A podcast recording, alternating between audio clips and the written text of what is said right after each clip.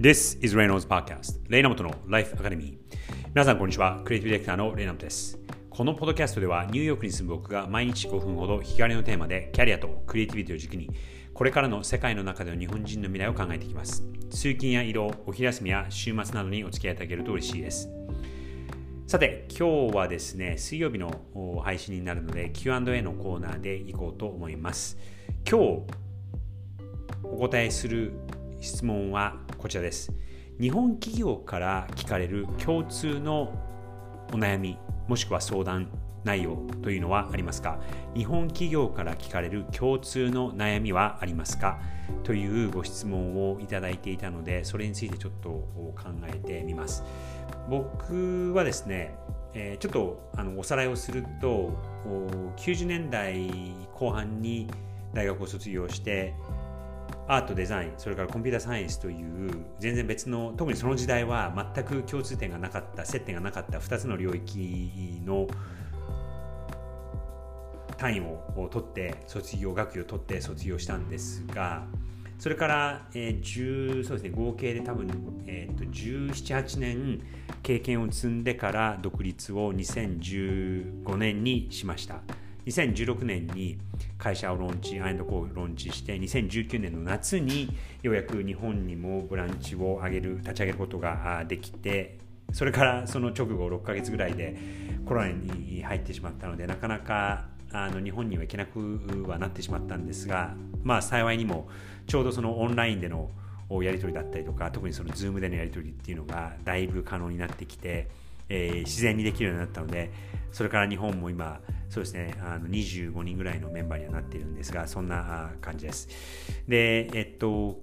特に最初にその会社を立ち上げた時には、別に日本のクライアントを目当てというか、あの目的に立ち上げたわけではなかったんですが、あのちょこちょことご相談をいただくようになって、幸いなことに一番最初のクライアントがユニクロさんででして、でまずはあの柳井社長にお会いすることができてそしてなあれをもうそうですねえっと、2015年の秋にお会いして今2023年なのでもう丸8年、えー、ご一緒させていただいているというそういう感じです。他にもあのグリコさんだったりとかパナソニックコネクトだったりとかトヨタさんだったりとか、えー、幸いにも日本を代表するような、えー、企業の経営者の方たちそして、えー、まあ、海外では名前が知られてなくとも日本でもかなりの大企業の皆様とお仕事をさせていただいているのは非常に光栄かなと思っています。そんなことであの悩みっていうとちょっと語弊があるかもしれないですが相談内容だったりとかあってもちろんその各企業事情は全然違いますしその成長の課でも全く違う立場にいてえー、全く同じような内容っていうことはないんですがちょっとこう目線を視座を開けて、えー、考えてみると3つのその数々ある課題の中から読み取れる共通点というのが3つあるかなと思うんですね。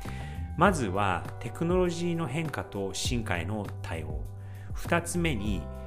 ものづくり特に日本の企業というのはものづくりの文化のところが多いのでそのものづくりを超えた付加価値をどうつけるか。そして3つ目に日本の国境を越えたビジネスの成功。特に世界一の市場のアメリカでどう成功するか。この3つのテーマが共通のテーマとして、えー、見えています。僕がその独立をしたのが2015年で発表したのが2016年だったんですがその時はそうですねもうモバイルも普及してかなりの人たちがモバイルを持っていたんですがまだまだモバイルにこう対応できてない、えビジネスモデルだったりとか、まあ、もっとこう目先のところで言うとそのウェブサイトみたいな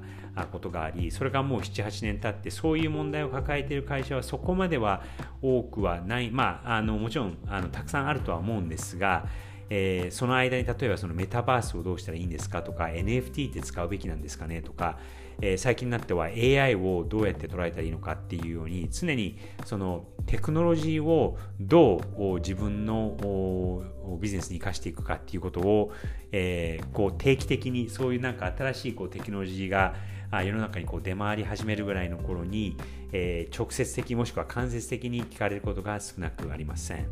2つ目のものづくりを超えた付加価値ということなんですが、えー、日本はまあ車だったりとか電気製品だったりとかこう物理的に物を作るのが非常に特にそのいわゆる昭和時代は、えー、上手だった会社だったんですがそういう製造業がもうほとんど、えー、隣接の韓国だったりとか中国そして、え東南アジアの諸国に奪われてしまって日本がそのものづくりの世界で勝負をするっていうのはあの賃金的にも苦し苦しくなってきたっていう事実はありますしでそれ以外に特にそのサービスだったりとかその国境を越えた言葉を超えた、えー、デジタル上でのサービスの構築をすることによって、えー、企業そして、えー、ブランドへの付加価値を作っていく。そういうことがなかなかできていないところが結構目につきます。そして最後の、えー、日本の国境を越えたビジネスの成功っていうことなんですがこれも2つ目につながるようにやっぱりその残念ながらから日本は今後伸びていく国ではないですし、えー、高齢化も進んでしまってどんどんどんどん進んでしまっていって、えー、拡張する市場ではないわけですよねでそうするともう海外を見ざるを得ないわけでもうすでに海外に目を向けている、えー、企業の皆さんももう多々いらっしゃると思うんですがあの、まあ、海外といってもいろんなところがあるんですが特にそのアメリカで苦戦をするっていうパターンがもうほぼ100%なんですね。でこれはその中小大にかかわらず、えー、大企業にかかわらず、まあ、特に大企業でも、えー、なかなかその成功できない成功するまでに時間がかかるっていうパターンもよく目の当たりにしているのでそんな、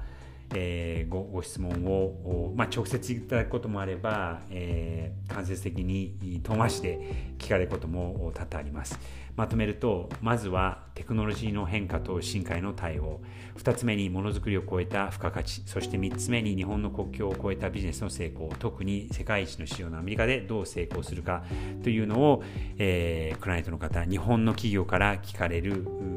相談の中の、えー、共通点がこの3つのになるのかなと思います皆さん特にその企業大企業で働かれている方とかは、えー、このポイントいかがでしょうか？もしよろしければご感想などもぜひぜひお聞かせください。さて、今日はこの辺で、えー、ニューヨークは非常に寒くなってきて、もうほんとマフラー、手袋、ジャケットがないと外には出れない、日中でもそんな季節になってきました。皆さんも風邪などにぜひぜひお気をつけてください。So, take care and see you tomorrow.